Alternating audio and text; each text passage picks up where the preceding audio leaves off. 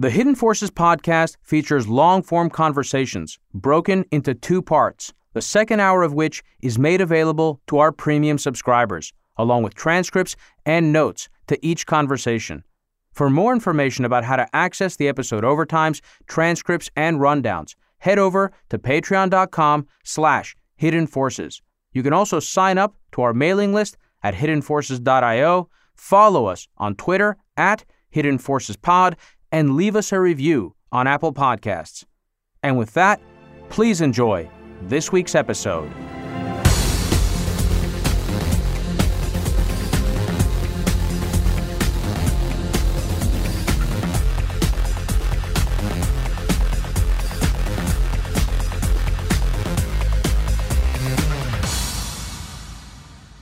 What's up, everybody? Before introducing today's episode, I'd like to take a moment to reflect on what has been an extraordinary year. I don't know if anyone else has this experience, but I struggle to remember what it was like to actually live a normal life. I haven't forgotten it, but I've lost that feeling of what it was like to go to the movies, to go to a bar, or to even strike up a conversation with a stranger. It's that quality of social dynamism and liveliness that started to fade. And boy, do I miss it.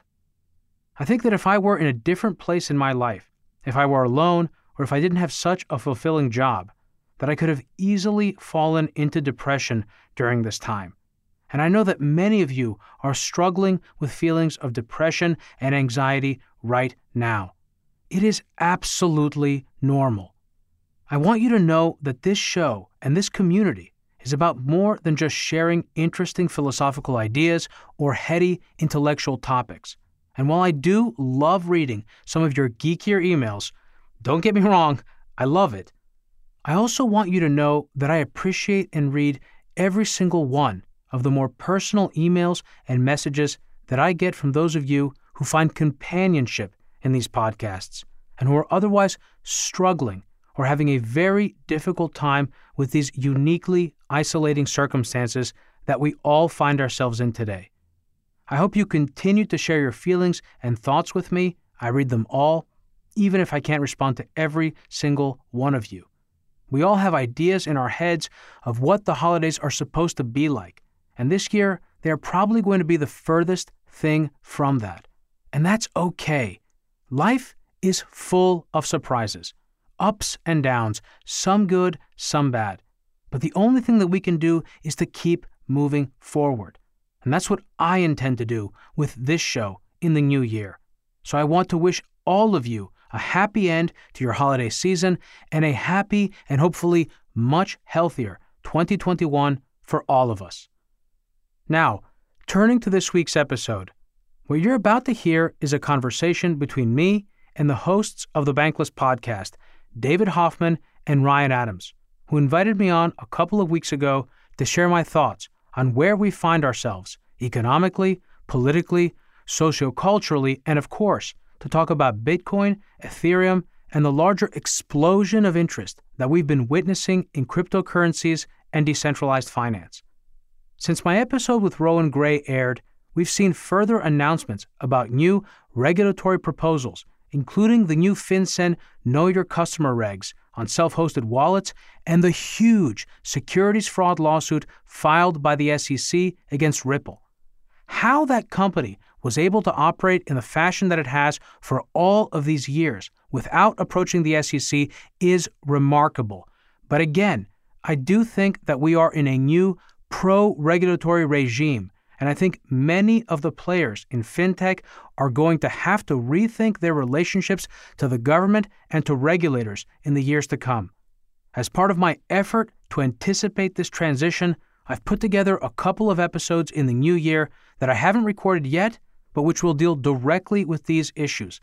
The first one should air next week, and that's going to be a more conceptual, foundation building episode dealing with some of what was discussed on the podcast that you're about to hear, namely this notion of a networked state or a digital state. David and Ryan seem to feel that code can supplant legal structures as an operating framework for society. And while I certainly agree that smart contracts can automate agreements, I don't believe that self executing software can or should supplant our legal systems. I also think that it is naive and dangerous, quite frankly, to synonymize open source software with liberal democracy. And you will notice that many of the folks pushing this idea in the public domain are very wealthy, powerful members of this new baronial elite with their network of thought leaders who all seem to share this perspective that governments are bankrupt both politically and morally, and that it's up to the entrepreneurs and technologists to build a better model for governance in the 21st century. This reminds me so much of the internationalist movement of the early 1900s, and I think this is going to become one of the main philosophical dividing lines separating these elites from the larger public, who is going to demand stricter and more pervasive regulations of these industries and their owners and operators. It's going to be very interesting to watch, and I am very much looking forward to thinking and speaking publicly about it because I think many people are struggling to articulate what's happening, and I'm going to do my very best to try and make sense of all of it.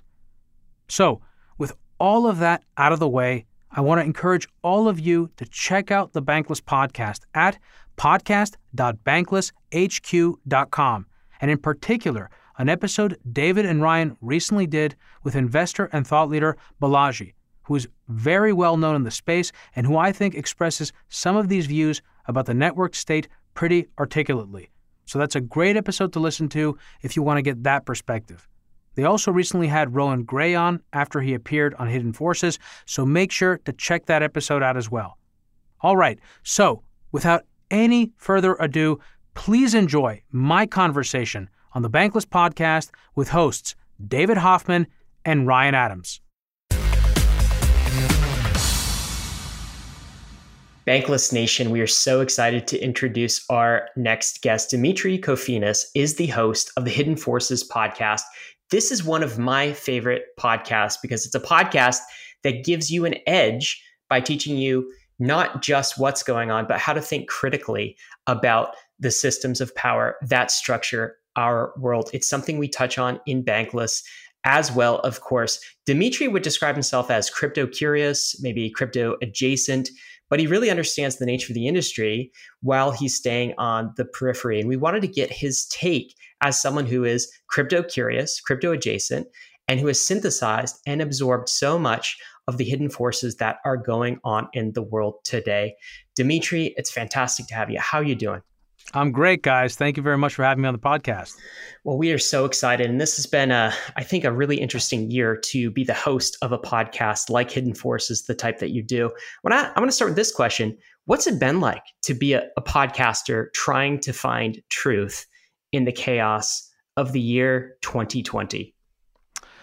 It has been eh, very satisfying and exciting and fun, I must say. I think one of the great benefits of having a podcast like this is that when something strikes my curiosity, I get to, as a function of my job, investigate it and then bring on people who I would normally not have access to if I didn't have a podcast like this to speak to me to try to help me make sense of whatever it is that's creating confusion in me and in society. Yeah, absolutely. But like, has it been a harder year to find truth? Have you found, or oh, that's have you a great been able question. to figure out the like find the signal in the noise here? So that's a very complicated, interesting question on many levels. I think we are struggling today to come to a social consensus view of what we even mean when we talk about truth. When I think about truth, I think on an ontological level, I don't think that any of us can ascertain what the truth is, you know, or what reality is at bottom, but we attempt to approximate it, we try to get close to it through things like empirical science or epistemology. And I think that these are part of the tools that I use to think critically about the systems of power that structure our world. And I do that starting with kind of questioning assumptions. And those assumptions are what most people consider to be the truth, you know, consensus thinking.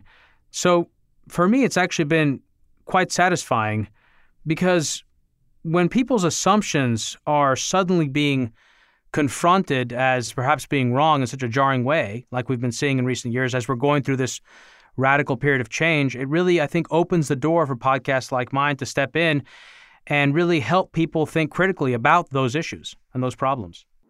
Demetri, the name of your podcast is Hidden Forces. And so I want to talk about what, what that means. The through line of your podcast seems to be uh, surrounding so many different uh, domains of knowledge, domains of information. What are the things that really grab your attention and that you uh, fit into the through line of Hidden Forces? And, and why did you call it Hidden Forces in the first place? You know, I, I think I understood subconsciously why I did. And I, I began to articulate it early on, but I've I've gone through a long period with the podcast where I didn't have much time to think about all that, and I've gotten more clear on it recently. I think the idea of hidden forces, again, you know, to go back to this idea that there are there are systems of power that create structure in our world. And that structure is oftentimes in the form of a narrative. There are things that we we generally come to believe. And the reason why I think it's so important to challenge those narratives, and this is something I learned from investing, which is that, you know, in order to make money, it's not enough to just be right about the future. You also need to have a view that is, you know, different from the consensus view. Demetri, I think the the way Andreessen Horowitz describes this is you have to be contrarian but right. Yeah, exactly. Well, Howard Marks says, who's also been on my podcast before, and I, I strongly recommend for your listeners to hear that episode. He has like you know all these little funny quips, and I think his one of his quips is, "It's not enough to be a contrarian, you also have to be right. You know? Yeah, exactly. And it's true. But in order to be right, you have to be able to think critically. And that means knowing how to ask the right questions. It means knowing how to assess evidence. It means knowing how to evaluate arguments with the ultimate goal of coming to a conclusion and forming a judgment that you feel confident enough about that you can then rely on that judgment and that conclusion to make decisions and decisions that are materially important.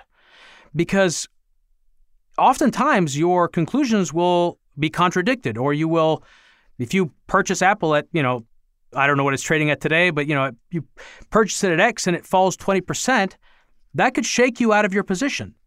Likewise, if you're on a panel or you're being interviewed and your views are challenged and you don't understand why you hold, why you believe what you believe, and you don't have conviction, um, and that's something else that Howard Marks talks about. It isn't just to be right, it isn't just to have a different view. You have to have conviction because you'll get stopped out of your position literally and metaphorically if you don't have conviction. And that's the epistemic component of hidden forces. It's, you know, not only what do I know, but how do I know what I know?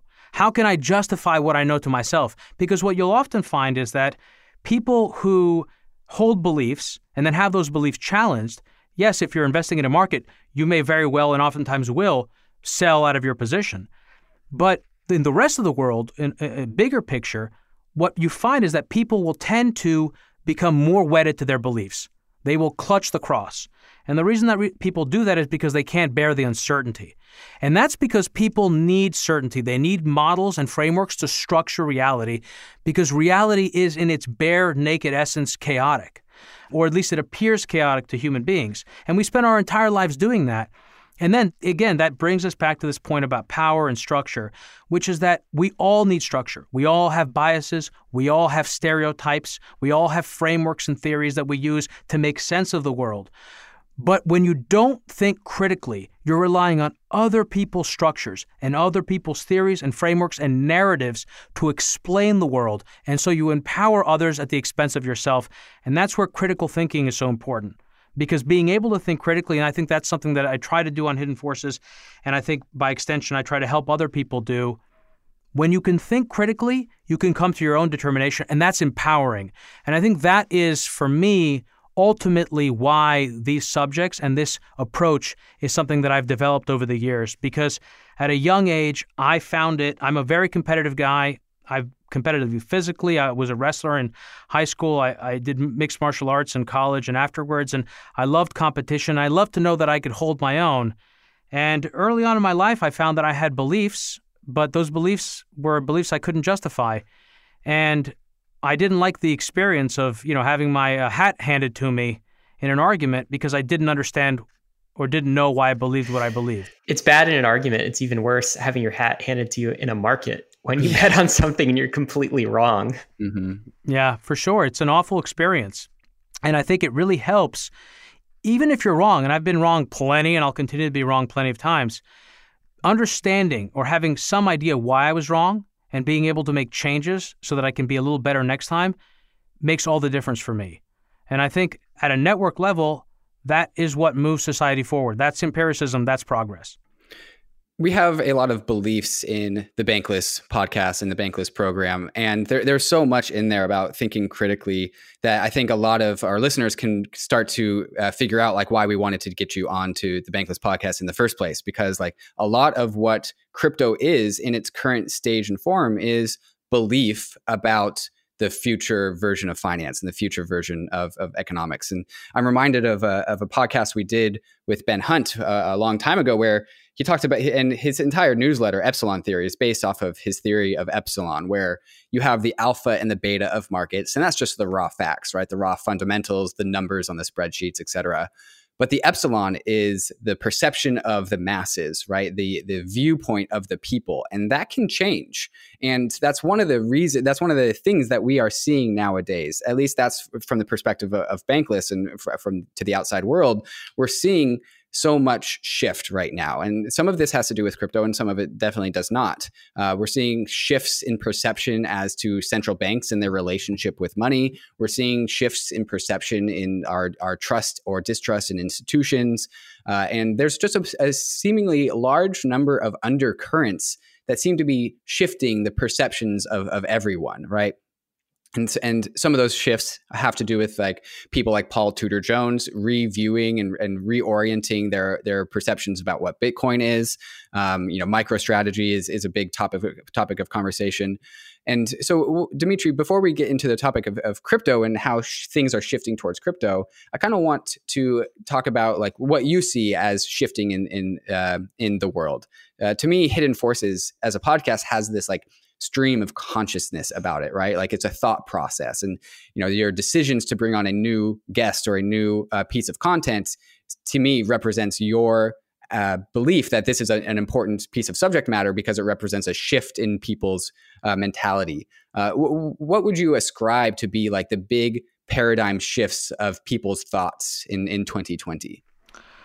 Sure. So, by the way, you guys and your audience will be happy to know that I'm going to be bringing on two people who I think your audience will be very interested to hear from to speak directly about the Stable Act. And that's going to be, I think, a very exciting episode. I'm going to be recording that next week.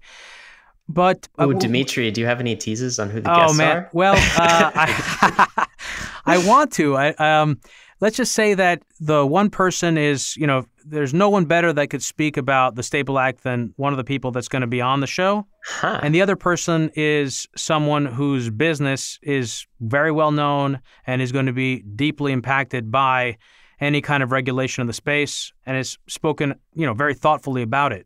So it's kind very of cool. two countervailing opinions and and I'm very excited to do that. What was your uh, question again, Ryan or, or David? Yeah, so there's just a fundamental, there seems to be many different shifts in how people believe the world to be in 2020. I feel like the legacy of 2020 is like the year that it all changed. But what changed? What, what mm. are the big undercurrents of the world in 2020 from your perspective? Yeah, I mean, uh, oof. well, I'll just you know point out one that was recently on my radar and been, and was on all of our radars, which is the 2020 election. And I, I actually brought on David Shore, who has been called Obama's Nate Silver. He was the guy that built his forecasting engine for the 2012 election. A brilliant kid. And we spent the you know the balance of the two hours talking about this, and you know really what what did the 2016 and 2020 elections tell us about the electorate? Because there have been very again to bring it back to the point about narratives and Ben Hunt's Epsilon, there is a conventional narrative that has been pushed primarily by leftist media outlets and uh, and the Democratic Party about why Donald Trump got elected. But I think for a lot of us that you know never really you know felt like it told the whole picture. And I think the election in 2020 kind of bore some of that evidence out. When you look at the fact that African young African American men and Hispanics actually voted in greater numbers for Donald Trump in 2020 than they did in 2016, which you know really doesn't make sense on the face of it. Also, why were the polls so off? And a lot of these speak to what I think is an underlying demarcation, a bifurcation in the electorate separated by class. I think this is the really the big story that has been missed because conventional explanations either rely on identity politics based on race, religion, sexuality, different markers of identity, or something that I've actually talked about quite a bit, which has been the wealth gap. But I think what's actually more interesting is something that David talks about, and also one of my my guests, Michael Lind, talked about, and we talked about together, which is class. And I think that America is becoming a country that's increasingly breaking apart by class. You know, there are the the non-working class, lower educated, more highly mistrustful people kind of living in the Midwest and other parts of the country. And then there are people like, let's say, you and me or us who have the skills to be able to perform in a modern open economy. We tend to be perhaps more liberal and we live in, you know, coastal cities and we take in this sort of progressive largely progressive popular culture. Crypto's a really interesting case because you've got these strong strains of libertarianism, you know, and Austrian economic thought. But I mean, I, I, think that's really one interesting subject, which is how is our country dividing really? You know, we keep saying it, America's never been this divided, but what's dividing us really and how what are the dividing lines and how can we wrap our arms around that and can come to an understanding of what that means in order to make more informed decisions for ourselves, right? And I think one area where that's relevant is I mentioned it, the Stable Act. The Stable Act is, I think, one of the reasons why it's being introduced today is because we're coming into an environment, into a decade, where we can expect to see higher levels of progressive legislation and a greater desire to regulate the economy, to regulate society. And that, I think, stems from the failures of the last 30 to 40 years, some of which are market failures, many of which are the failures of government and the failure both to regulate and to regulate properly and overregulate. So, so Demetri, what, what, you're saying is one thing you've you've noticed, and by the way, we we will get to the Stable Act um, for for the bankless audience. That is, by the way, some interesting an interesting bill that was just put before Congress to regulate stablecoins. We want to get Demetri's opinion on that. Um, but while we're talking about these kind of larger trends, so I think what you're saying, Demetri, is that we've got now two Americas, and those two Americas are divided by by class. But possibly that's a symptom of something else. So you mentioned the the wealth gap. So this massive wealth inequality that we haven't seen since when the 1920s, 1930s. Uh, is that a symptom of something else? I want to bring the the topic of central banks in here. So a lot of the the crypto more consensus thought would be that the part of the reason for this inequality gap has actually been the money printing that has gone on um, since you know before 2008 but certainly accelerated after 2008 and those closest to the money spigot uh, those with stocks and assets um, those things inflated and just accelerated uh, the wealth gap that like was already in place. It just kind of accelerated that trend into the future. What's your take on that thought? Um, the idea of, of, central banks, the idea of modern monetary um, policy that is continuing to print more money. Does that have a role in the 2020 narrative in your mind? Yes, a great question. I think it absolutely does. You know, the central banking story is a really interesting one because, you know, for the most part, when we look back at history, it's hard to point to one particular time or period or moment where everything changed. But I think that in the case of central banks, 2008 really was a watershed. You know, it really was unprecedented in an age where everything seems to be unprecedented, and that word is so often misused. In this case, it, it is in fact true. Balance sheet expansion was more or less a very gradual process for the entire lifetime of the Fed, you know, for 100 years almost. But 2008, we saw a dramatic expansion of the balance sheet. And I think we also understand why that happened. It wasn't just to arrest a, a deleveraging, a cataclysmic deflation that was going on in the economy that was driven by reckless decisions in, in the world's investment banks and large commercial banks and financial system. But it was also because our elite, our elite institutions, and our elite individuals, politicians and policymakers, who revolve, use a revolving door between government and the private sector, made a very conscious decision to prioritize themselves and their own assets and their own families at our expense. And I think you can think of the 2008 financial crisis as what began as a financial crisis, quickly became an economic crisis, and has since become a political crisis. And it's become a political crisis because of the choices made by policymakers to print their way out of the problem, to cover up the problem with more and more paper. And in that sense, they have deferred it, right? Because that what is a fiat denominated currency other than a liability? A liability of who? Of the central bank. And so the central bank credits that fiat money to the banking system in order to deal with, in the short term, a problem of too much debt and too much leverage.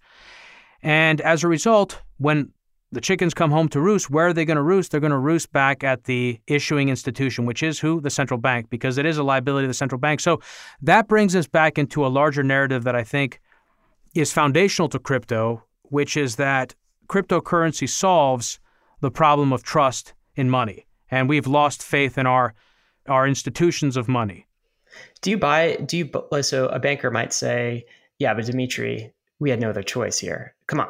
Like this is this is really the only way out. Do you, do you do you buy that argument? Well, that's like saying like I had no other choice. I had to push her onto the train. I had to push her in front of the lion because the lion would have eaten me. Yeah. Yeah. I mean, I get why why they would answer that way, right? And I think also it's this is where you get into really interesting research around behavioral psychology. They believe it. You know, when Lloyd Blankfein says we're doing God's work, he believes it. He's not just saying that. You know, there is probably some some level of but people go to great lengths to convince themselves of things. You know, someone who talks about this and I think talked about it on my show as well is the great short seller Jim Chanos, who famously helped really bring down Enron. When you look at people that perpetuate giant frauds, they will oftentimes come to very complex rationales to explain why they're actually not bad people central banks as a religious institution is kind of an interesting concept to think about. Money as a religion is an interesting concept to think about as well. We often in the crypto space think of money as sort of a, a meme, this socially propagated contract between all of us where we agree certain things are money and other things are not, which is an interesting subject, I think. I've been reading a lot of uh, Ray Dalio lately as well, and you talked about kind of you know central banks and uh, bankers and kind of the wealthy class choosing themselves over other members of society as part of this. Ray Dalio would probably argue, yeah, this is all part of the rise and decline cycle of um, a nation state, of an empire, right? And so re- recently he put out an article this week that said uh, the US is at stage five almost like you know how cancer progresses in stages like one through five but we're at stage five well, that's comforting this, right? Well, reading Dalio these days, I don't know if you've you've done this much, Demetri, but it's like very sobering because uh, he he's looking through history and he's sort of presenting uh, evidence or reasons why um, the, the, U.S. is is uh, possibly in decline, and this is just kind of like monetary reserve currency is sort of the last thing to go, and the next stage is stage six, where he talks about revolution and and a civil war. I'm not sure that I'm ready to fully commit on uh, Dalio's like worldview or thesis. And he, to be fair, I mean it's all probabilistic for him too.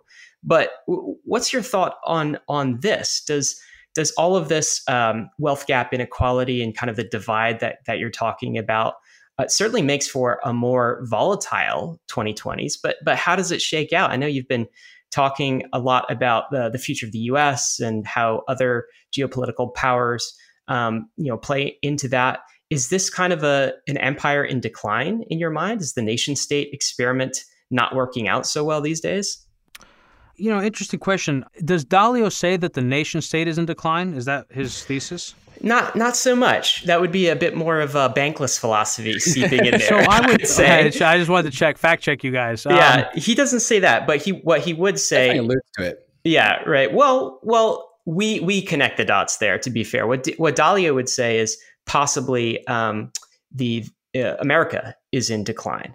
Uh, the the empire, the Western mm, Empire, yeah. if you will, is kind of on the the end cycle of its you know 300 year uh, go of things. Yeah, I have a I, I you know it's I have probably a complicated series of answers there, not fully thought through. One is I don't think that the nation state is in decline. If anything, this is going to sound controversial. I think that there's never been a more bullish time for the nation state. Mm. When is it really advantageous to have a government? I don't know if you guys are familiar with Thomas Hobbes. You know, most mm-hmm. famously wrote Leviathan. We've spoken and, about it quite frequently. Perfect. Podcast, so yeah. Thomas mm-hmm. Hobbes was, you know, supposedly a very thin, frail guy. I think he wore glasses. You know, he was scared. he was a guy that was very concerned about a world of, you know, violent anarchy. You know, of war of all against all. And for Thomas Hobbes, a strong national state, and this I think gets to a, another point, which is you know what has been the appeal of authoritarianism. A strong nation state is vital, and it, it is more important than individual liberties because individual liberties you can only have them if you have a state, and if you live in in an anarchic. This is sort of the I'm really summarizing, kind of butchering up his thesis. And so I think that we're moving into a more chaotic world. And in that type of a universe, a strong, competent national government, or the hope even, or the need for a strong national government, supersedes any sort of lack of trust in its competence and its record. So, despite the fact that elites and institutions have lost a lot of trust in recent decades, that doesn't negate the fact that we're heading into a period of time where we need them more than ever. And so I think that yeah, I would actually make the opposite point about nation states. There was one other point you made about the U.S. specifically. I'm curious about the U.S. Right? Is it declining relative to? Well, the U.S. has been declining, right? I think that part and parcel of this is the the decline or the disaggregation of the American-led international order, American hegemony, American power and primacy, which was really the defining ethos of the rise of neoliberalism and American empire in the 1990s. I mean, that's when I grew up. I graduated high school in 2000. So I literally went through my entire childhood and, you know, early adolescence living in a completely different world. Granted, I did live through the Cold War as in the last, you know, the first decade of my life, but you know, I didn't fully remember it very well. I really started to become politically of age in the maybe the George H.W. Bush administration. I, I had this vision, this memory of seeing a girl crying on Time magazine, hugging her husband or boyfriend who was going off to fight in, in the Persian Gulf. But I was, you know, rudely awakened to what has now become the second half of my life in the 2001 terrorist attacks. And the Bush administration attempted to resolve that problem, to address it, by what? By doubling down on American empire. And that went terribly wrong. And we've been living, I think the two biggest events of the 20th century have been not so much the terrorist attacks, but rather our response to them. And that primarily means our misadventure in Iraq and all of the blood and treasure that it's cost us. And the 2008 crisis and our response to it. And the 2008 crisis was, in some ways, a response to the 9 11 attacks and the Bush administration's war in Iraq, right? Because the Greenspan mm-hmm. administration dropped rates in the face of the collapsing NASDAQ bubble and the subsequent terrorist attacks. I also wonder if our response to COVID in 2020 will be another one of those defining events. Um, I guess that remains to be seen. No, that's a really interesting. So, when you say our response to COVID, do you mean our monetary response? I mean all of it. Yeah, I guess. Yeah, and I mean it, it. It sort of gets into another question about that that you made about strong national government um, and like kind of authoritarianism. I don't know, David, if you have a a thought yeah. on that.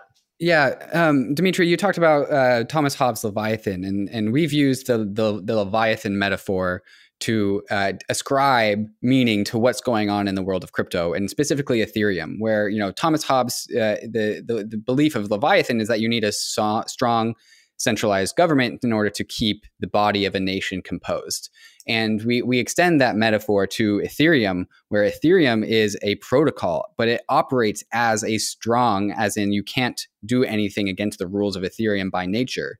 And it is the thing that keeps the community, economy, uh, ecosystem of Ethereum composed. And in a world where we are we are losing trust in institutions, Ethereum offers, and all the protocols on Ethereum offers a place for that trust to migrate to, which is something fundamentally different about uh, the 2020 financial crisis versus the 28 or, or, the 08 financial crisis. Is because you know in, in 2008 we didn't really have a, an opportunity to opt out. And in you know you, you also talked about how you are particularly bullish on the power and of the nation state, and specifically right now, as, as a time where the zeitgeist seems to be pro-regulation, right? Because it's we haven't had regulation in the last thirty years, not anything meaningful, right? And so now maybe you you alluded to how now might be the time to introduce you know stronger regulation because we haven't been doing that.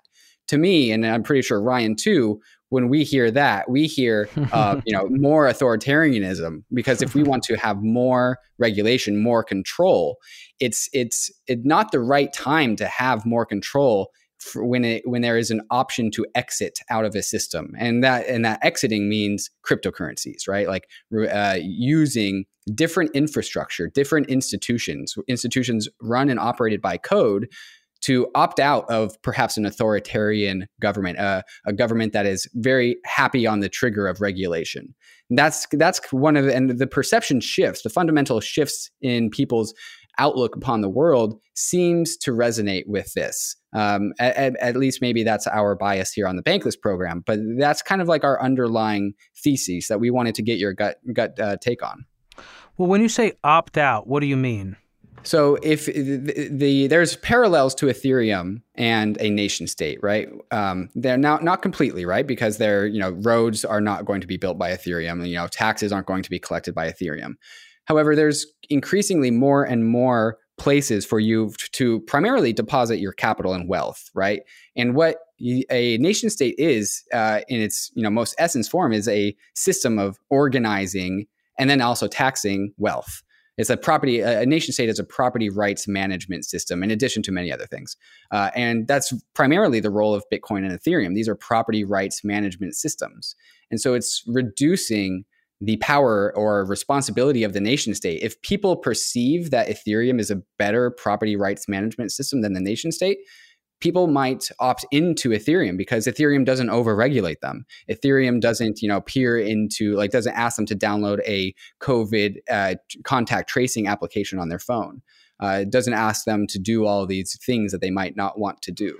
And to get even more concrete on that, things you can opt out of right now are obviously a, a nation state monetary policy. So you can mm-hmm. buy Bitcoin and Ether rather than a very issuance happy um, mm-hmm you know a system. You can buy ether and stake it as a bond rather than t-bills. You can use ethereum as banking infrastructure rather than wells fargo and jp morgan. You can register a capital pool on ethereum and it's globally accessible and available and permissionless to anyone rather than registering a delaware llc so it's not taking everything that the nation state does but it is becoming a an institution and unbundling possibly some of the services that the nation state provides. And, and by the way, maybe the nation state isn't the most efficient way to do these things. Nation states are notoriously expensive from a security and from a tax perspective. So, you know, the idea is that some of these things could be unbundled. But the alternative view, which the world seems to be moving in, is, is I think exactly as you said, more authoritarian state control governments it's this crypto worldview that that offers kind of the the uh, alternative, the at least in our minds. What's what what are your thoughts on that? And just in general, I'm super curious. Sure, I guess a few points. Number one, I think one of the most core characteristics of a nation state is its claim to the legal use of force. And you know that came to me when you, I think it was, I don't know if it was Ryan or David, were talking about property rights management because I think that what Ethereum does is not property rights management. I think it's property rights accounting uh, and accounting in general. I think what's really, really unique and special about these open public ledgers is that they are sort of scribes of the historical record. And you can do a lot with that. That's extremely important, you know, and that speaks to the point about trust. But ultimately, it's physical force, the ability to enforce physically, that is the basis of power. And even if the Ethereum ledger says that you own something, that doesn't prevent me from going and physically taking it from you in the world because we all live in the physical world. So I think that drawing too strong of an analogy between these communities like Ethereum and Bitcoin and nation states is fundamentally wrong. I, I want to get to your second point in a second, but um, just a just a quick thought on that. I, I think you're absolutely right that like violence at its core is the thing that we gave up to uh, governments, right? That's that's the Thomas Hobbes argument. Essentially, it's like we give the Leviathan the the, the power of, of violence, and therefore we are able to socially um, to to collaborate better and coordinate better as as human individuals. Um, but uh, it, it, it, that doesn't have to be the case. Like so, when we graduate below. Uh, when we graduate above violence, there are things that societies put together, like um, protocols, like laws, like the Constitution. So we're not cavemen running around hitting each other and stealing our things, and we're not just you know war tribes. Essentially, we have uh, protocols and structures that define how we do commerce, uh, that define what our unit of of money is. And crypto's answer to that might be a little bit um, well in the crypto world code is is law. So we do have a law system and a set of protocols. That means we don't have to resort to violence. And there's this defensive aspect of cryptography that we've talked about before, which gives asymmetric power to the defender.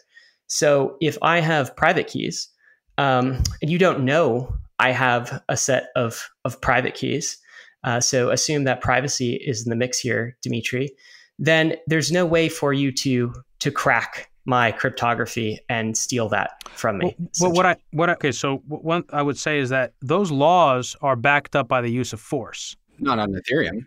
Right, but Ethereum exists within a legal framework. So whatever money you have on the Ethereum ledger is in a practical sense a claim on assets in the real world.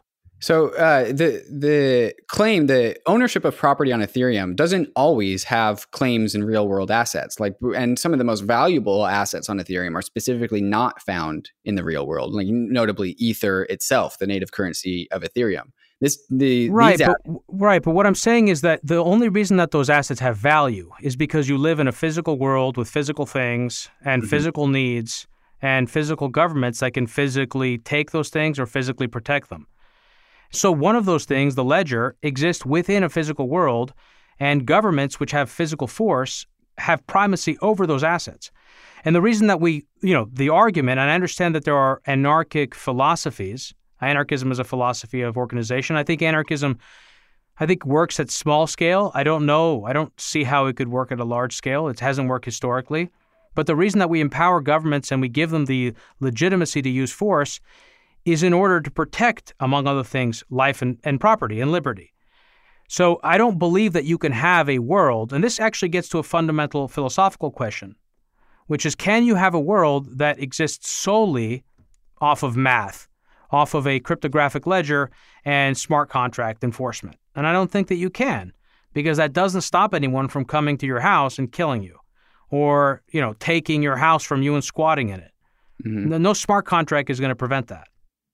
Right. Yes. And so there there is inevitably, and this is one of the, the main reasons why we wanted to get you on the podcast, is because Ryan and I are inherently bullish on the concept of like a math driven world. But just to your point, you know, there's the, a math driven world doesn't employ a police force, right? It doesn't employ uh, an army that that protects from other nation states. However, there does seem to be a, a balance that could be stricken where, um, you know, in theory, a nation state could could do whatever they want, right? Because they have a monopoly on violence.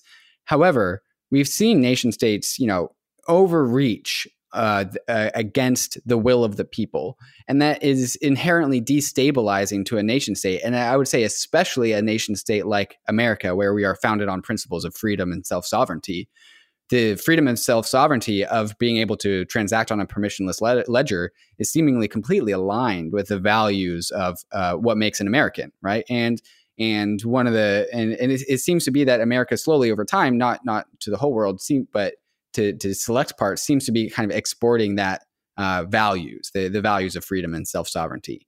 Um, so uh, what what Ryan and I think really protect property rights management on Ethereum is the desire and will of the people, which seem to be shifting away from uh, offering legitimacy to uh, our legacy institutions because we don't trust these things anymore, especially after you know the the nation states failed us during COVID, especially and and then began to uh, perhaps also fail us by you know printing a bunch of money to benefit a few people rather than the many. And so people what the, what the thesis is is people are removing their removing legitimacy from the nation state and offering it to trustless institutions on Ethereum. And a nation state can only go so far against the will of the people that it uh, uh, has domain over before they start to resist and fight back. And I think that the the resistance of the people, because the people inherently uh, are. I don't know. I don't know how much the people in North Korea are resisting. You know what I mean? Like I think that that's also I, there are a lot of assumptions there baked in there that mm-hmm. I would mm-hmm. question. You know, mm-hmm. and also I think we have a lot further to fall than a lot of those other countries. And you can stay in an authoritarian, you know, totalitarian regime for quite a long time before you eventually rebel, if you ever rebel at all. You know, that's mm-hmm. one of mm-hmm. the interesting things about looking at history. It's an incomplete data set.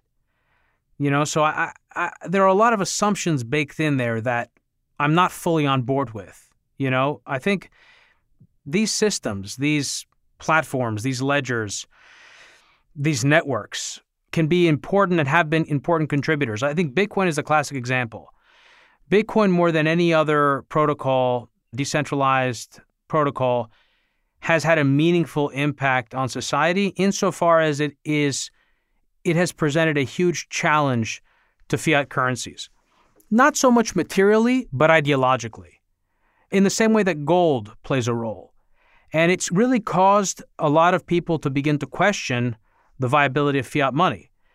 At the same time, there are strong forces that compel societies to organize around fiat money because it empowers the government. And there are periods in time where people want and demand stronger government. And I think we are heading into one of those periods of time. And it's not the first time that we've been in this in the United States, that we've gone through a period like this. These are cyclical processes. And so I, I don't think that my hope for cryptocurrency and for platforms like Ethereum and Bitcoin is that they can survive, that they can survive the regulation, that they can work constructively with regulators who will regulate them to formulate regulations that don't cripple the industry, that allow the industry to innovate and create value and solve problems without getting, you know, overburdened. That's my hope. But I don't see it as a kind of thing where we're going to escape into Ethereum and that we're going to live on the cloud or on the you know decentralized cloud. I don't think that's realistic. And I think interestingly enough, when I listen to a lot of people in the community talk about this, I think that view is partly informed by what feels like a paradigm shifting moment. I think a lot of people see how digitized the society has become. They look at the advancements made in, in virtual reality, in gaming, and now with the pandemic and this sort of remote work situation, and they I think they over extrapolate and think that that somehow then means that we really don't need to live in a physical world. The contours of the state are not just less relevant, but irrelevant. And I, I think that's fundamentally incorrect, is my view.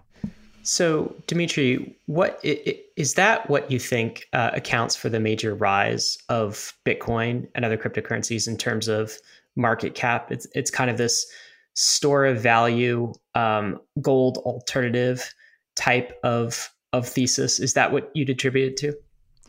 Yeah, I think that Bitcoin has found a really good niche as a quote digital gold. I think that, and that's partly, I think, as a result of the failure to live up to its original vision, which was as a censorless peer to peer money. Because that really was an amazing you know story and was very compelling to people like me. And that is one of the things that first got me attracted to cryptocurrencies in the first place. It was the the hope that really this was a way to opt out, that we would be able to opt out of fiat money. It's obviously proven much more complicated than that. And you know, I know that there are layer 2 solutions that are being implemented and being developed, but to my knowledge, those are still, you know, a ways away and it's not clear that they'll ever be really viable insofar as sustaining the kind of security promises that Bitcoin initially promised, while at the same time enabling the kind of speed and processing capability that you would need in order to operate at scale. But I think the digital gold narrative is a powerful one.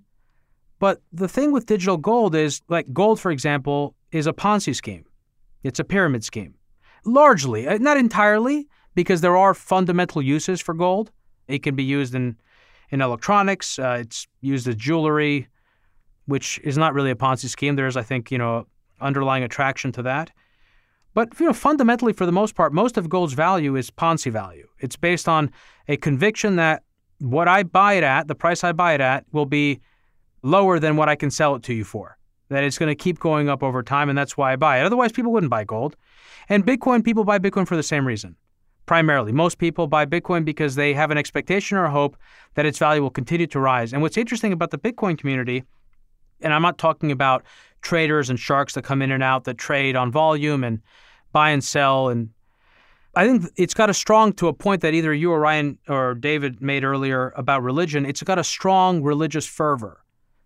And one of the important sort of doctrinal forces in Bitcoin is the notion that you should hodl and you hold on. Hold on until the rapture, until the apocalypse, until, you know, you're brought to heaven, you, you're given your 40 virgins.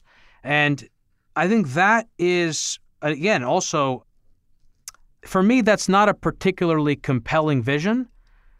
And I don't know how sustainable it is. So I guess I, I don't know if I'm really answering the question. I might be meandering now, but it's kind of a way of me saying that I think for Bitcoin to graduate, it's got to become more than just this, for lack of a better word, pyramid scheme.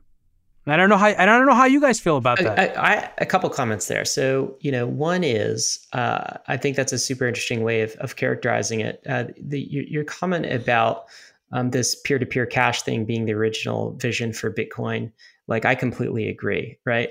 But we also think uh, on Bankless that that vision in the wider crypto is not dead. In fact, it can live in places like Ethereum, where you have layer two and you have the ability to create stable coins and this sort of thing, and you have scalability of of kind of the base layer infrastructure.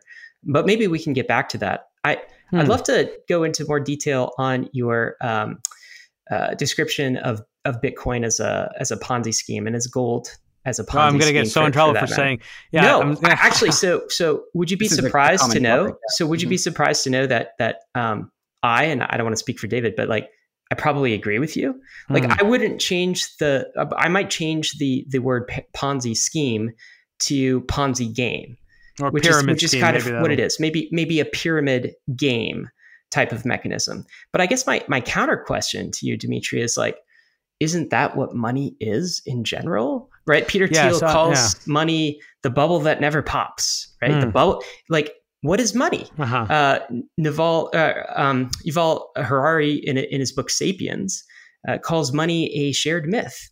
Uh-huh. Right? Yeah, that's what it is. It's a it's a shared meme that we all um, totally. Yeah. What what do we want? What do we need as money? Well, I want to have the money that you think is money, and that the rest of the world thinks is money. And there are some monies that are in different stages of development and growth.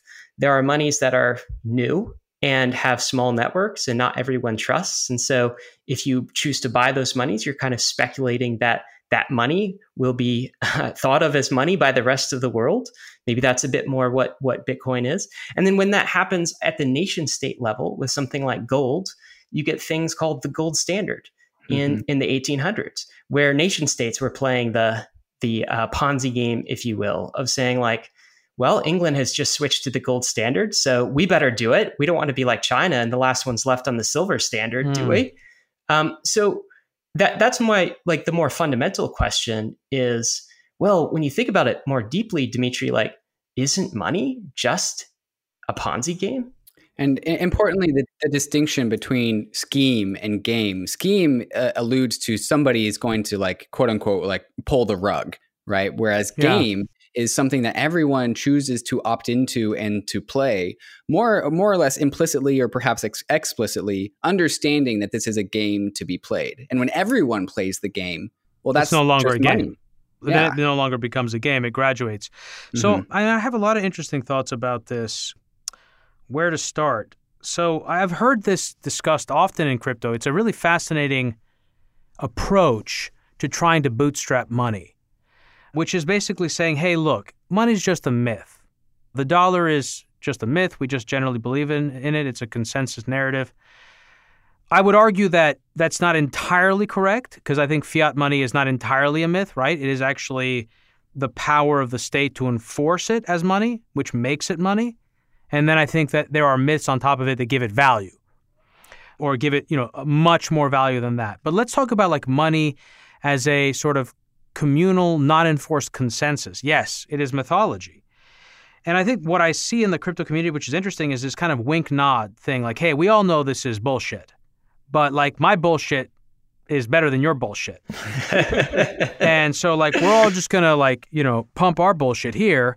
And then eventually, because we're so religiously fervent, we're such devotees that we're going to convert more and more people into our faith. And once we get enough people, then you're going to get the FOMO. I don't want to be left out of the gates of heaven. Right. I don't want to be, you know, on scorched earth. And this is very much the ideology. What fascinates me about crypto, among other things, and Bitcoin actually specifically, is the extent to which this is true. I noticed recently that Saifedean, I didn't know this, he was a, a carnivore, which I, I didn't know what that was either, actually, to be honest. But I saw that he had apparently someone who was a follower of his had adopted a carnivore diet and de- he developed some sort of bowel disorder which was a hmm. result of the fact that he, he was not he was not getting enough fiber which is like uh, duh you know like you shouldn't be just eating meat. Maybe some people with extremely short you know intestines but for the most part human beings need to eat you know we're omnivores anyway. And so you know he tweeted at Saifedean and Saifedean was like no you idiot basically you're not doing it right. You're not eating enough meat. You weren't, you know, he found some way in which um, this person was not, you know, dedicated enough to this discipline. And what's interesting to me is that this carnivore diet that I discovered was actually something that was spreading generally in crypto. And I think that, you know, it might just be sort of coincidental, but I, I do think that there is a strong adherence. The culture adheres to very basic ideologies. I saw this in the case of a prominent podcaster who, when he first came into Bitcoin, sort of adopted Austrian economics and tried to figure out how to make Austrian economic theory work with his conception of the world, and he was having difficulty doing that. And the reason he was having difficulty doing that is because Austrian economics is not a sufficient explanation for the world and for economics, which is again, this is the point about critical thinking.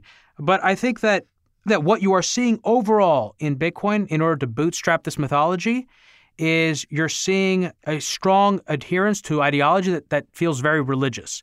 And that's the overall mechanism in the community to get the value to a place in the event that it's just digital gold, in the event that we can't really create sufficiently robust layer two solutions to offset the need for, you know, fiat money and if fiat governments can't actually enforce the value of their currencies to get the value to a place where where it can actually be it can graduate from being a game to being the real thing. Well, my first question on that is is it working?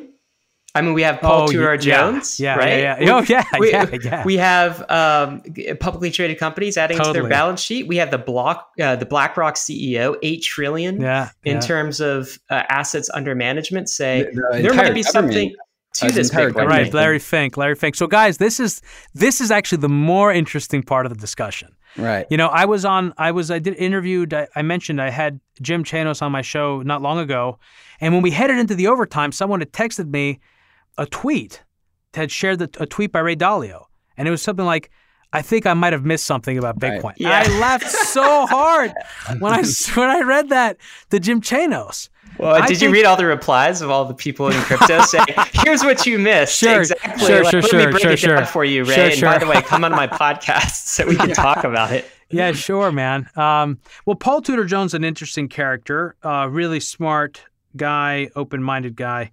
I would think it would be interesting to see if Stanley Druckenmiller gets converted. Those two guys are very close. Ray Dalio is uh, much more of an institutionalist than those two guys. Mm-hmm. I think, yeah, so to get to the larger point, I think it's fascinating to see this. This is where we go back to the question about, I said at the very top of the show, when I had Howard Marks on, he said, it's not enough just to be contrarian, you also have to be right. And you also have to have conviction. Mm-hmm. And I think that what you see in these cases for someone like Ray Dalio tweeting, I might have missed something, is my convictions are shaking. And as the mm-hmm. price goes higher, they shake more. It's like that scene. I'm a huge nerd. I used to watch, among so many nerdy sci fi things, I used to watch Star Trek. And in Star Trek 6, when uh, Sulu, Commander Sulu was now a captain, and he actually was the captain of the Excelsior. I think the Excelsior was the name of the of the ship. I think it was the Excelsior, and he was flying in to, you know, assist Captain Kirk, who was fighting the Klingons, and the ship was just rattling and it was rattling and, and it was about to come apart. And I think that's what it feels like for people who lack conviction or whose conviction begins to get challenged, because all of our convictions become challenged as the price moves against us. And I mm-hmm. think that that's what Bitcoin has that's extremely powerful. Besides its community, which is ultimately, and the platform, the network, and the math behind it, and the cryptography, is also the price.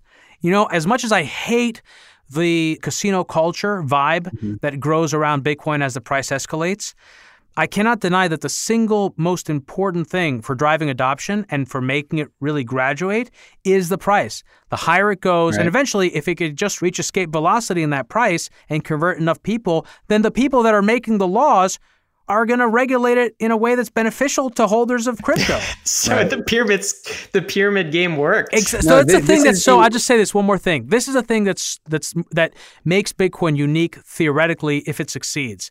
It is the first attempt to institutionalize a Ponzi scheme.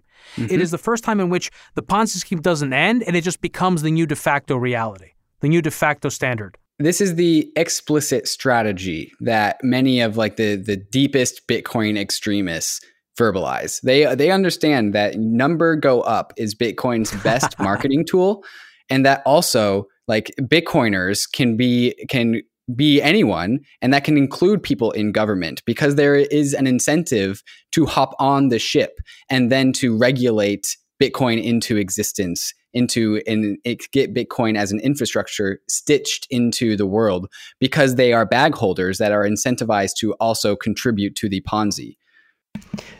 But and, and here's the thing, right? So if that, if that is uh, Bitcoin's you know best, if price go up is its best marketing feature, you know what its second best is to me, Demetri. I'd like your thought on this because this comes full circle to our conversation about central banks and authoritarian governments. The second best is when a friend of mine receives a check from the government for a few thousand dollars right that's that's helicopter dropped to him essentially and he says unconditional. And he says, wait, wait a second, where does money really come from? I thought this stuff was scarce. You mean they could just print money at any point in time? And of course, crypto has a meme for this money printer go burr. It, money works if people, fiat money in particular, works when people don't think about it too hard. Mm-hmm. But, but people are thinking about it now. Yeah, when you're airdropping thousands of dollars to them, when you have modern monetary theory, that's that's crypto's second best uh, tool well, here's my question to you guys. When did both of you first come to this realization and your your mythology around fiat currency broke? It's a long, long process. I would say there's never any one particular aha moment. Um, I mean, I got I got into crypto in the middle of 2017, and my learning about crypto hasn't stopped. So I can't actually pin it down. But um, you know, I would say sometime between 2017 and 2019, my ideas have largely formulated around this this uh, thesis. It also starts, I think, for a lot of people, start for me this way: is uh, uh, oh, it's worth a shot. You know, it's like uh, probabilistically will this thing become global money? You know, what's what's the probability of that, and what's the price right now, and what's the total total market cap if it succeeds? Maybe a lesser version of that is what's what's the uh, total potential market cap of like the the gold market or the nation state? Is it worth a bet? That's where a lot of people start, I think, Demetri, and that that's kind of where I started with things. I think that yeah, actually moving us away. I'm taking over the interview. I don't want to do that. We love this conversation. Uh, I don't want to do that. I'm moving us away now, if that's all right, from the initial question, which is when did you disabuse yourself of this mythology, to the earlier observation about China using Bitcoin or other countries using Bitcoin and how that relates possibly to gold. I think that's where Bitcoin's opportunity to actually become digital gold is because it's not enough simply to go up if mm-hmm. there's a consensus among global governments, and this is why Bitcoin actually can do better, even though I said I'm bullish on governments in this world, which I am, I think also the same type of a world, a multipolar world, is actually bullish for an independent monetary standard. Totally because no, agree. So you get it. No one mm-hmm. nation has the ability to impose that standard or the network effect to impose that standard. And there are there are political incentives and rationales by competing nations to adopt an independent standard. Because with adopting an independent standard, what you also do is you get an influx of capital. So if the United States decides to ban Bitcoin within its borders, and a lot of people own a lot of Bitcoin, they may decide, you know what, forget it. I'm just going to move to China. I don't care if it's not it doesn't have all the bells and whistles, you know, but I'll just I'd rather be in China and I could be rich because I've got all my capital on the on the blockchain. I don't have any of it here. So I think, you know, I think that's also a plus for Bitcoin and for Ethereum perhaps. Yeah, one way we've used to describe that concept is basically the world in a, in a world of, of multiple sovereign powers, it has to embrace the most credibly neutral monetary policies and monetary tools and even blockchain tools. And by credibly neutral, it just means the ones that none of the their their competing rival nation states can actually control, right? So it, it's kind of the reason why we're very bullish on um, governance light type of protocols, right? Where you can't really turn the dials, and no one has complete control over it um, it's it's kind of like TCP/IP, right? That that's the the underlying protocol of the internet, hmm. and everybody uses it, and they they use it because the U.S. doesn't have control over it. Uh, China doesn't have control over it. It's just a dumb communication protocol. That's kind of what we need for monetary standards and and even financial standards like Ethereum is is something that uh, is outside of the nation state apparatus, can't be controlled by a single nation state. But Ryan, you will agree that despite those standards, China has been able to exert its influence and exert complete control over the internet within its physical dominion. Totally agree. Yep. Not complete I, control. Well, so there is there is a different um, I think you'd agree with this, David. There, there's a Chinese internet. There's a Western yeah. internet. There's like multiple internets. Yes.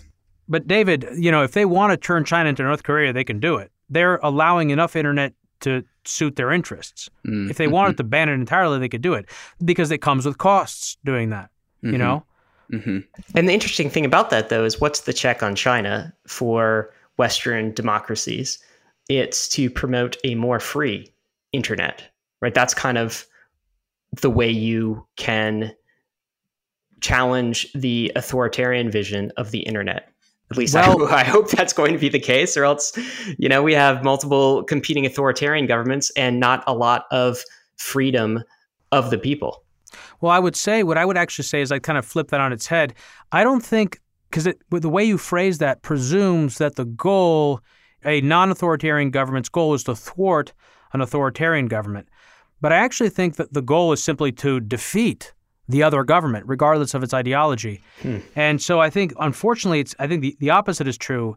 The more totalitarian governments exist, the fewer rights that individuals have in different parts of the world, the less incentive the United States and Western liberal democracies have to uphold their previous standard of liberty. It becomes a race to the bottom. And we've already seen that. We've seen that here in the US. So is that where the US is headed in your mind? I think yeah, so that's like one of my primary fears. This is the double-edged sword of government. You know, when I when I was um, you know, I've gone through multiple stages of personal development. When I was younger, during the Bush years, I really adopted a strong progressive view of the world and a progressive understanding of why we had financial crises, why we were developing, you know, large gaps in our levels of wealth inequality, et cetera, et cetera. And I pointed to deregulation and the whole period of the late 70s or 80s, 90s. But then the financial crisis happened, and I was like, wait, no, never mind. I had it backwards. It's these guys that are the problem. They're stealing all our money. And our currencies are pure shit. And, and I became, you know, I adopted a lot of these other alternative ideologies. I've come to a much more middle of the road approach. I think that you have to look at these things with, with nuance. And so there's a double edged sword with government we need the government to impose, for example, I believe strongly in this, environmental regulations. Of course, they can go way overboard and often do, or impose the wrong types of regulations. But I think we want to have national parks. We want to be able to protect the sea, the air, because these are places where companies and firms externalize costs because they don't have a price in the marketplace. But at the same time, governments can and do often act in very aggressive, dangerous ways. And Edward Snowden and Glenn Greenwald are well well aware of that. So I do worry about that, guys, and I think mm-hmm. that as we disassociate more and more from the physical world, that also I feel like becomes even more dangerous because in some ways, we kind of enter this dreamscape metaverse. And in that world, I think people can quickly find themselves enslaved without knowing it. Yeah, there's no Bill of Rights yet for the metaverse, is there? no, and the tools that that operate in this world are very good at they're coercive tools. They guide us and steer us and prod us in directions outside of our conscious awareness. I mean, that's how these tech platforms operate. That's how Facebook makes its money. And they're becoming better and better at that. And I do really worry about how our, our democracy can survive, our systems of government, which depend on and assume human agency.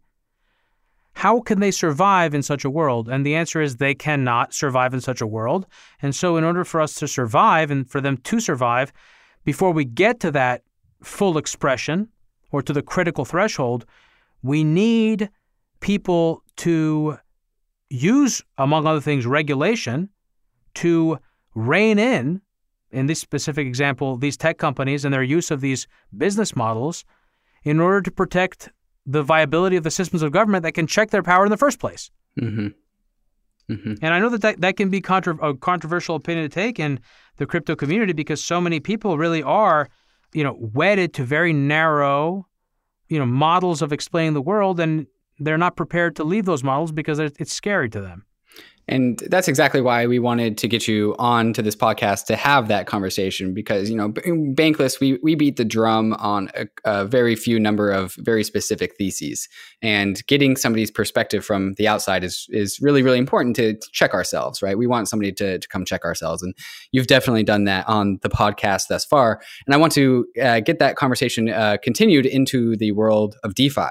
Uh, you had Vance Spencer from from Framework on the Hidden Forces podcast, and it was one of my favorite podcast episodes that that you did, and it was insanely well researched. And I kind of want to ask about um, the feedback that you got from your audience about that episode. If, if that was if there was anything there that was surprising to you, or or what or just the overall the nature of the response from from that podcast, and then also uh, want to turn to what your take is on DeFi. Like, what is the value proposition of DeFi? What does DeFi mean to you, and, and how do you kind of fit it as a model into your head? Yeah, I think that there was a positive response among. There was no negative response there was a a positive response, I think, among people who primarily weren't familiar or weren't particularly. They might have been familiar. I mean, in a lot of cases, people that own Ethereum and might own some of these different ERC20 tokens, like SNX, for example, they don't actually understand the underlying technology or they don't understand the business models or how they work. So I think in those cases, they were very happy and excited that I covered it. You know, when I wrote my the intro that I did for that show was not my first intro. My first intro was actually pretty negative. Hmm. But I felt like after I wrote it, I was like, well, this is kind of shitty. It doesn't, because I felt like it didn't accurately represent my respect for, you know, what they were trying to do. And by kind of focusing on everything I thought that was kind of incomplete and half baked about it. And in that sense, I thought maybe it's a little too cynical too. I, I often try and check my cynicism. I think that there's promise in all of this stuff, but I think that it's the hype it wakes exceeds the promise, and I think that DeFi is, you know, a perfect example of that. I think that it's primarily used for gambling. Mm. I think SNX is a great example of that. It's a derivatives platform, and the advantage is that you can gamble unencumbered by regulation, and you can innovate unencumbered by regulation. But what is it used for? Primarily, it's used for gambling. And there are huge risks embedded in that. When I look at what's going on in DeFi, I feel like people are just recreating the traditional financial system with all the same problems.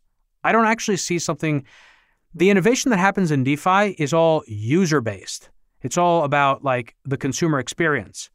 That's what people mean when they talk about innovation in DeFi. I don't see innovation in terms of making a more robust, safer financial system that can help expand I mean, is the issue even that we don't have?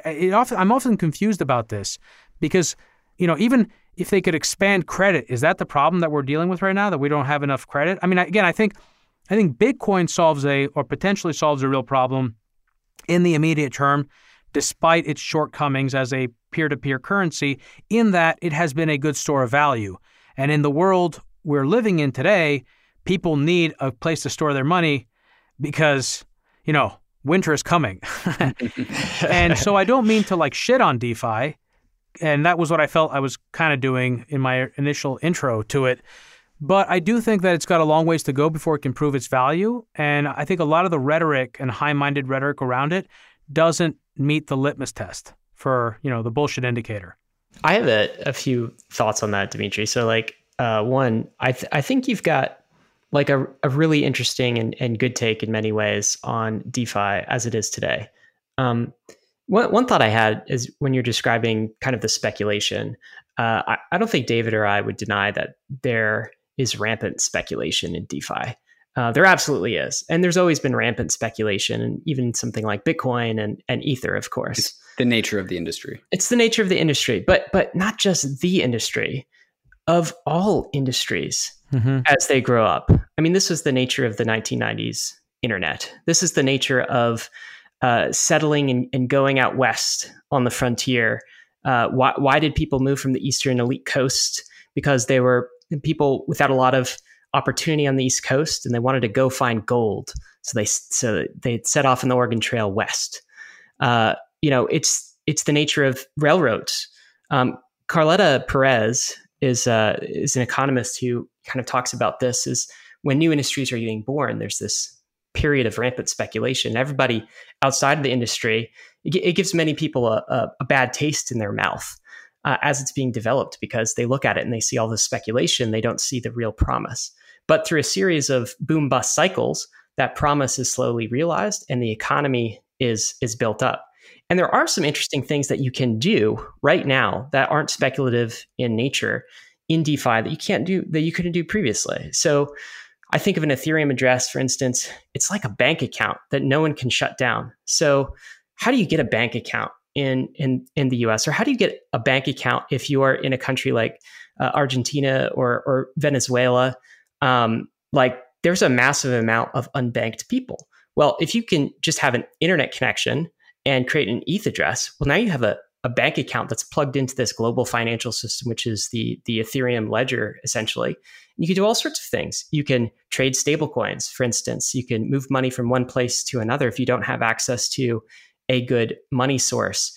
Uh, you can uh, trade from like different assets. You can get exposure to the S and P 500 if you want. You can start to program against the system without asking anyone's permission. So it becomes a sort of internet of money where it's completely permissionless and open and available to the world, especially a world that doesn't have um, a strong, robust banking system.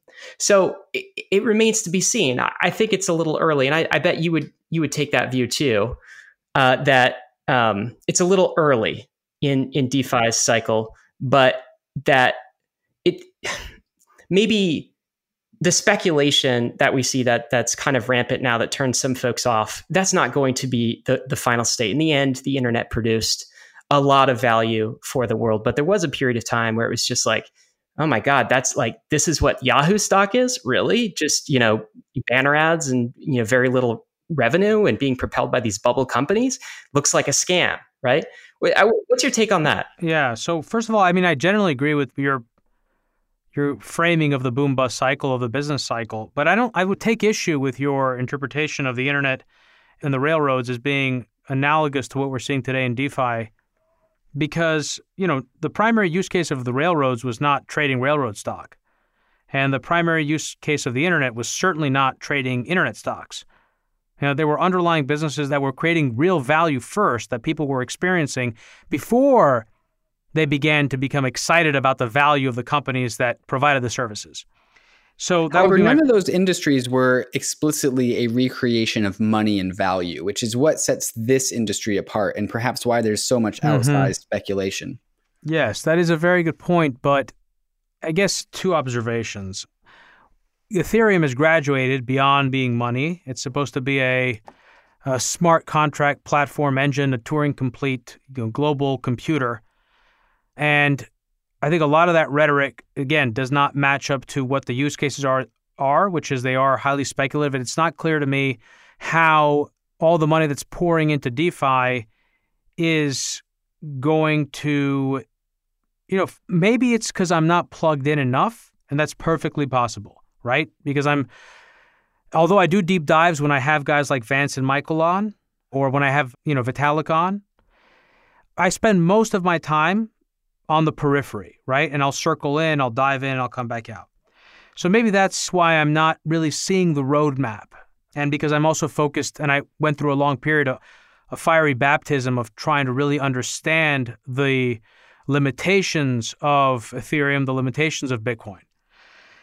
But I would also kind of ask a larger question, and this is where I've, I think, become somewhat disenchanted with the crypto ecosystem, which is that I initially came into it because I had this sort of starry-eyed view of it, and I was I'm a bit of a romantic in general, and I was drawn in by these sort of romantic visions and ideas, and I adopted a lot of them early on.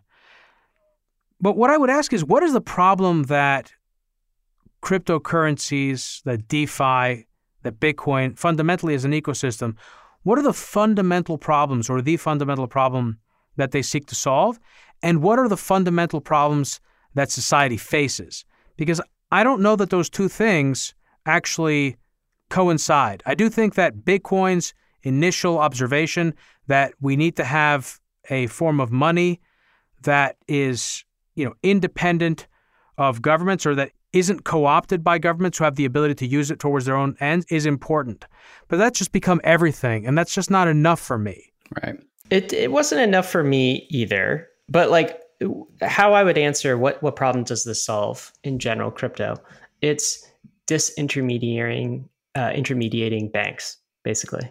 It's a self sovereign. So if Bitcoin is a self sovereign store of value, Ether is a, and Ethereum is a self sovereign store of value plus banking system plus but we system. know that that's not true because as we know now these systems are going to require multiple layer solutions in order to operate mm-hmm. and so what are you doing if not creating an entirely new financial system that looks just like the old one what's the difference between defi at scale and the modern banking system other than one settles on ethereum and mm-hmm. the other settles at using you know a system of right. clearing houses operated and controlled by a central bank so, uh, and the, the, through line here is what, and one of the first conversations that we had is is that there's this paradigm shift in people's perceptions in the world, right? We are distrusting institutions, we are distrusting our banks. Like the the the central bank has lost its clothes, the emperor no longer wears clothes. We distrust our government, and what the fundamental problem for me that that DeFi and Ethereum and Bitcoin that that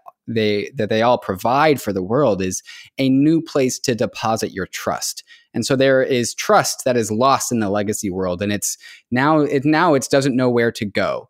Eh, but Bitcoin and Ethereum and, and all these DeFi protocols, while they may, may seem like speculative toys now, every single uh, DeFi protocol that we've interviewed on the Bankless podcast and, and even the ones that we haven't, the common problem that they're always trying to get right with their protocol is the removal of trust. And while while we like call Bitcoin and Ethereum as like these property rights management systems or, or these ledgers, what they really are are trustless institutions. They are trust coordination layers. In a world where we are losing our trust in our previous institutions because of the generalized mismanagement by messy humans, we are gaining trust in these protocols that operate by code. And to, to me, that is the fundamental truth of what this industry is solving is the trust issue, which is an, a, an issue as old as humanity itself. And that's why I think there's so much speculation and gambling going on, is because while I don't think a lot of the people participating in these markets explicitly understand this to be like a trust revolution, people still know. People still know about the potential upside of a new money like Bitcoin or a new property rights management system, trustless institution like Ethereum. And Demetri, well, mm-hmm. if all of that sounds uh, a bit too abstract for you, right? Um, uh, he, he, here's a few things that could be interesting. Uh, one is I would encourage you at some point, you know, maybe maybe you get some holiday time or something, go download a mobile app called Argent, which is basically a Venmo type of experience.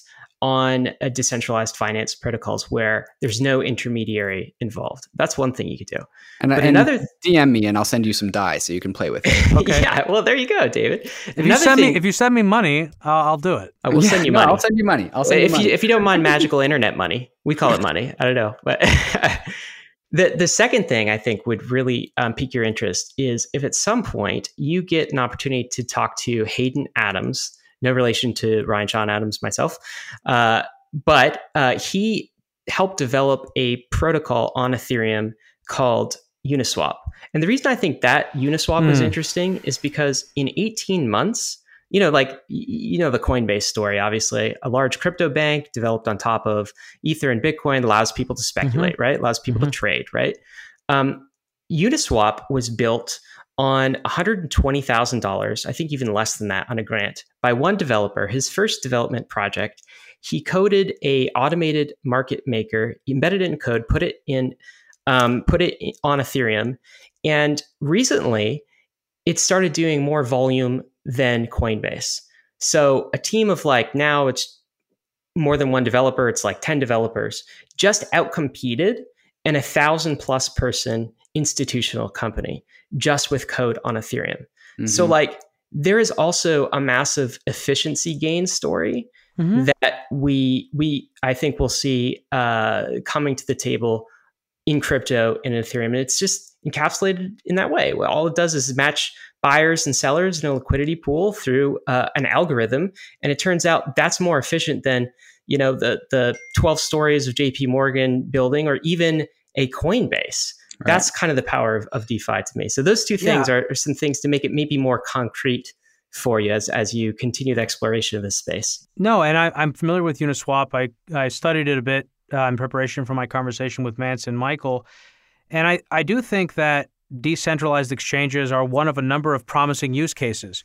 I- Like, again, I, I don't mean to suggest that there isn't promise here, and I don't mean to suggest that crypto is not an important evolution in the progression of the internet.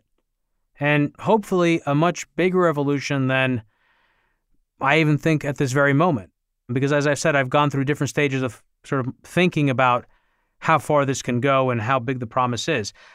But I do think, again, my point simply is to say that what I often find when I dig into a lot of these projects is that the hype is vastly exceeds the underlying reality, and that's been the case the entire time.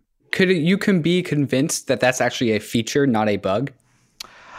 You know, that kind of opens up another can of worms, which is that if it's a feature, then again, it, it brings us back to it being a Ponzi scheme. David, we almost had him. Look, Demetri, David's going to send you money. So if nothing else, it'll be useful to get money from your podcaster friends. I'm very happy to do it under the I'm very happy to do it under the guise that it is for the purposes of learning as opposed to you paying me for coming on your podcast, which is Of course, of course. You know, a funny story. I'll tell you guys real quick. I had a guest who came on the podcast, Tom Burgis, and he's a journalist for the FT, or he was a journalist for the FT. He may still be, but he he's written two different books. The most recent one of which was called Kleptopia, and it was about the world of dirty money. And at the very end, he said, "You know, I won't tell your listeners that you know you promised to pay me a very large sum for appearing on your podcast." And we both we both laughed. And then I got a very long email from a listener who was very disappointed to hear that I pay my guests. Oh no! I, I was I was like, wait, I was Oh, like, no. you have to be kidding. Oh, like, no. it, was this not not the most obvious thing in the world that this was a joke? well, I mean, when there's uh, just to be 10,000 clear, we- listeners, a few people are going to miss the joke. Yeah, just to be clear, like you know, we're joking here. Yeah. Absolutely. Um, all right, Demetri. One one more subject we want to cover, which is uh, your take on the Stable Act itself. Um, so maybe for folks that don't know, would you be able to summarize that and then um, give us give us your thoughts? Sure. So um, I did read through it. It's highly legalistic. I'm not a lawyer. I hate contracts. They drive me nuts. So I did pull out some interesting, you know, observations. But I think that the one that stuck out the most was actually not necessarily even in the uh, the agreement explicitly so much as it was what something that one of the authors of the bill said on Twitter, which was that at the end of the day, node operators are responsible for what what transactions get processed on the network. And I, I thought that was very interesting, and I thought it was actually also accurate in the sense that if the government does want to regulate at all costs, let's say Ethereum or Bitcoin, legally they can make the argument, and they can make the argument to hold responsible the node operators in the same way that Napster held the government or whoever it was that was I guess it would be the it would be the government held responsible the computers that were doing the file sharing of music on Napster and the selective prosecution that came along with that. I thought that was one of the really interesting kind of points, but I can't claim to be an expert on the wording of the regulation.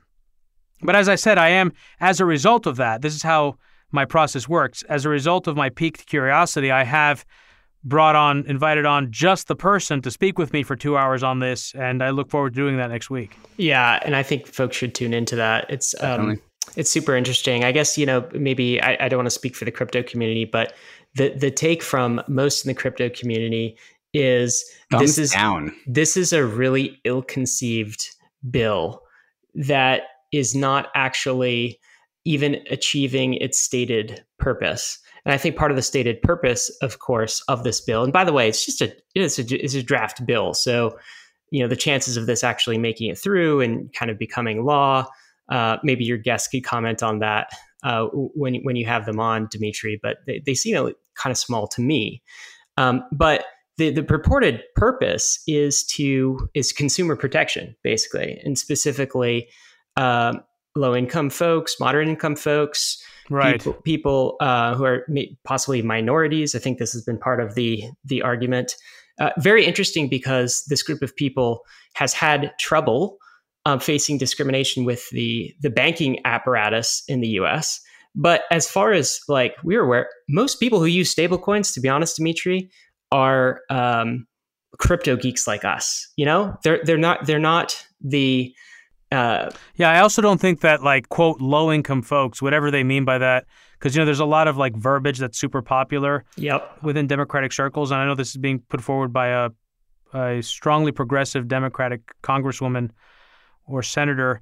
I don't think this is the primary concern of low income folks. So I, I think you know, I, I, again, I'll keep an open mind, and this isn't even the primary point of the discussion that I'm going to have.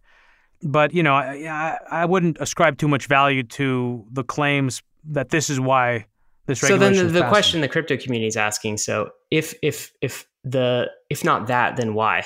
Like so why? Is it is it because lawmakers aren't quite understanding like this technology? Is because they're trying to get ahead of something? Is it because there's some like because part of the part of the bill as i understand it is that anyone who issues a stablecoin, be that a defi protocol or be that a group like coinbase or you know Centre uh, consortium that has usdc they have to uh, become a bank. They have to have a bank charter in which yeah. to do that. Which again, weird because the stated purpose is to get um, members of the vulnerable population in America outside of the yoke of banks. Weird to to to make any stablecoin issuers be a bank. But that aside, what do you think is the purpose of this thing? Well, I really don't. I mean, I have to be honest. I, I'd be purely speculating. I don't know what the purpose is, and that's a great question. It's one I want to ask my guest. But I don't. I wouldn't go so far as to say that the authors of this bill don't understand crypto. I actually think that Rohan Grey, for instance, seems to be quite knowledgeable. Actually, you know, I, have I've read some of his thoughts. He's also a strong advocate of MMT, which is a, a school of thought that I've investigated. I've put some level of attention to over the years, and I've struggled to really find any. I mean, I think it has an interesting descriptive component to it, but as a prescriptive ideology, I think it's deeply flawed and highly political. But in that sense, what is economics? It's a political science. It's not a physical science. So there are political objectives, you know. And I think this bill is probably part of a larger ideological effort to put strict regulations around money and finance. I don't think it's just about crypto. This bill may just be about crypto, but I think that the people working on it and the people introducing it are interested in much larger, much broader financial regulations, and this is just the tip of the iceberg. It draws out maybe the sort of the question we could uh, we could kind of end with here is: Do you think that crypto and the nation state are on some sort of inevitable collision course? Interesting. Crypto and the nation state. I would say, yeah, maybe to a degree. Yes. I think also crypto and people, the masses are on a collision course, guys. You know, the gold standard was deeply unpopular in the late 1800s. It was not something that the mass of people wanted. They saw particularly they, those who owed money, debt holders. Of or, course, people I mean, who owed money, also primarily farmers in the Midwest. Exactly. But ultimately, what gold really was was an expression of power vested in the hands of the people who owned it and the people who trafficked in it. And I do think that as crypto becomes bigger, the value of the currency becomes greater, the price increases, and more and more of the world's value accrues to the public ledgers, like Ethereum and Bitcoin, the more ire, discontent, and will arise from the masses of people who simply don't own any of it. And I think also the difficulty of governments to operate the types of programs that they will need to operate in order to assuage the voters who are pissed off at them primarily will compel them to regulate it. And I think this is the kind of interesting nexus and complicated stew that ultimately independent crypto organizations and think tanks will have to navigate. And I think to the extent to which the Bitcoin and the Ethereum community and other cryptocurrencies will be able to be successful in this environment will depend on the richness and competence of their intellectual communities and the ways in which they can organize to lobby against this type of regulation. And I, you know, I think there are a lot of really brilliant people in Bitcoin and in Ethereum. I actually think, again, this is just my perspective from where I, I stand. I think there are distinctly two different cultures in Bitcoin and Ethereum. Absolutely. I think that Ethereum is, has much more of a builder mentality. It certainly is not as ideologically right wing as Bitcoin. Certainly. And I don't think it's as philosophical as Bitcoin. And I think the Bitcoin community has a stronger strain of cultural philosophers. And I think that actually bodes well for the entire crypto industry because I think a lot of those people are best positioned to try and make the case. Mm-hmm. But I think, of course, you know, there will be people from all different walks of life who will get involved. I think that's the the best hope for the industry to be able to mount an offensive, to be able to work constructively with regulators, because absent that, the industry is going to have the shit regulated out of it, and it could regulate it out of existence. Demetri, it's been a fantastic time having you on the Bankless podcast, and we really value your very secular uh, and uh, unbiased opinions about the space. We ha- we think about a lot of the same things, and yet we think about them differently. And getting that diverse perspective onto the Bankless pod is exactly what we wanted to get done today in this episode. And I think we did just that. So thank you for your time. And also, I'm just a long time fan of the Hidden Forces podcast. It is in my regular rotation. So I can't recommend it enough to the listeners of Bankless who want to listen to similar content that we talk about here on the Bankless pod, but maybe from uh, a, an outside of crypto perspective, yet that is still talking about some of the very similar um, uh, narratives and, and, powers that are shaking the world around. It's, it's one of my favorite podcasts. So, Demetri, thank you for just your overall your contributions to the world of information about you know finance and markets and, and the world, and also thank you for coming and giving us some of your time here on the Bankless Pod. Thank you, David. I really appreciate that. It makes me happy to hear that. I always love to hear from from people like you. Whether you, I mean, it's great when listeners have podcasts, but you know, I, I, love hearing from fans and listeners of the show. It makes me so happy. I, I love to know that it's having an impact on people's lives and feeding their curiosity. So thank you, and thank you for having me on the program. I had a great time. Absolutely. Guys, I anticipate that Demetri will have some crypto folks while he tracks this hidden force that is cryptocurrency on his podcast in the future. So make sure you subscribe. That would be action once well, action number one. And Demetri, what's the best way for folks to subscribe to Hidden Forces? Yes. So you can listen to the regular podcast just like every other podcast through any of the major podcast platforms. But in addition to that, we offer a premium subscription service that includes what I call overtimes, where we keep the conversation going for up to another hour. And those are oftentimes the best part of the conversation. You also get access to the transcript of each episode as well as to my rundowns, which are these elaborate show documents that I put together ahead of each and every episode full of notes, images, charts. They're basically my brain on a page. And you can find all of that at patreon.com slash hidden forces. And you can also subscribe to our mailing list at hiddenforces.io. And you can also write us a review on Apple Podcasts. I love reading positive reviews, only positive reviews. I don't want to read negative reviews. So if you have a negative review, do not write one. But if you have a positive one, yes, go to Apple Podcasts and write a review of Hidden Forces.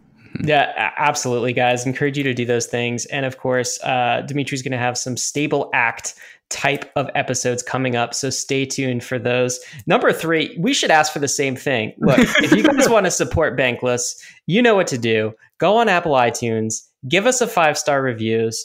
Uh, I think Demetri said it best. Don't write anything negative. yeah. We just like the positive ones. Only good thing. We're going to add that to our pitch from now on, too, Demetri.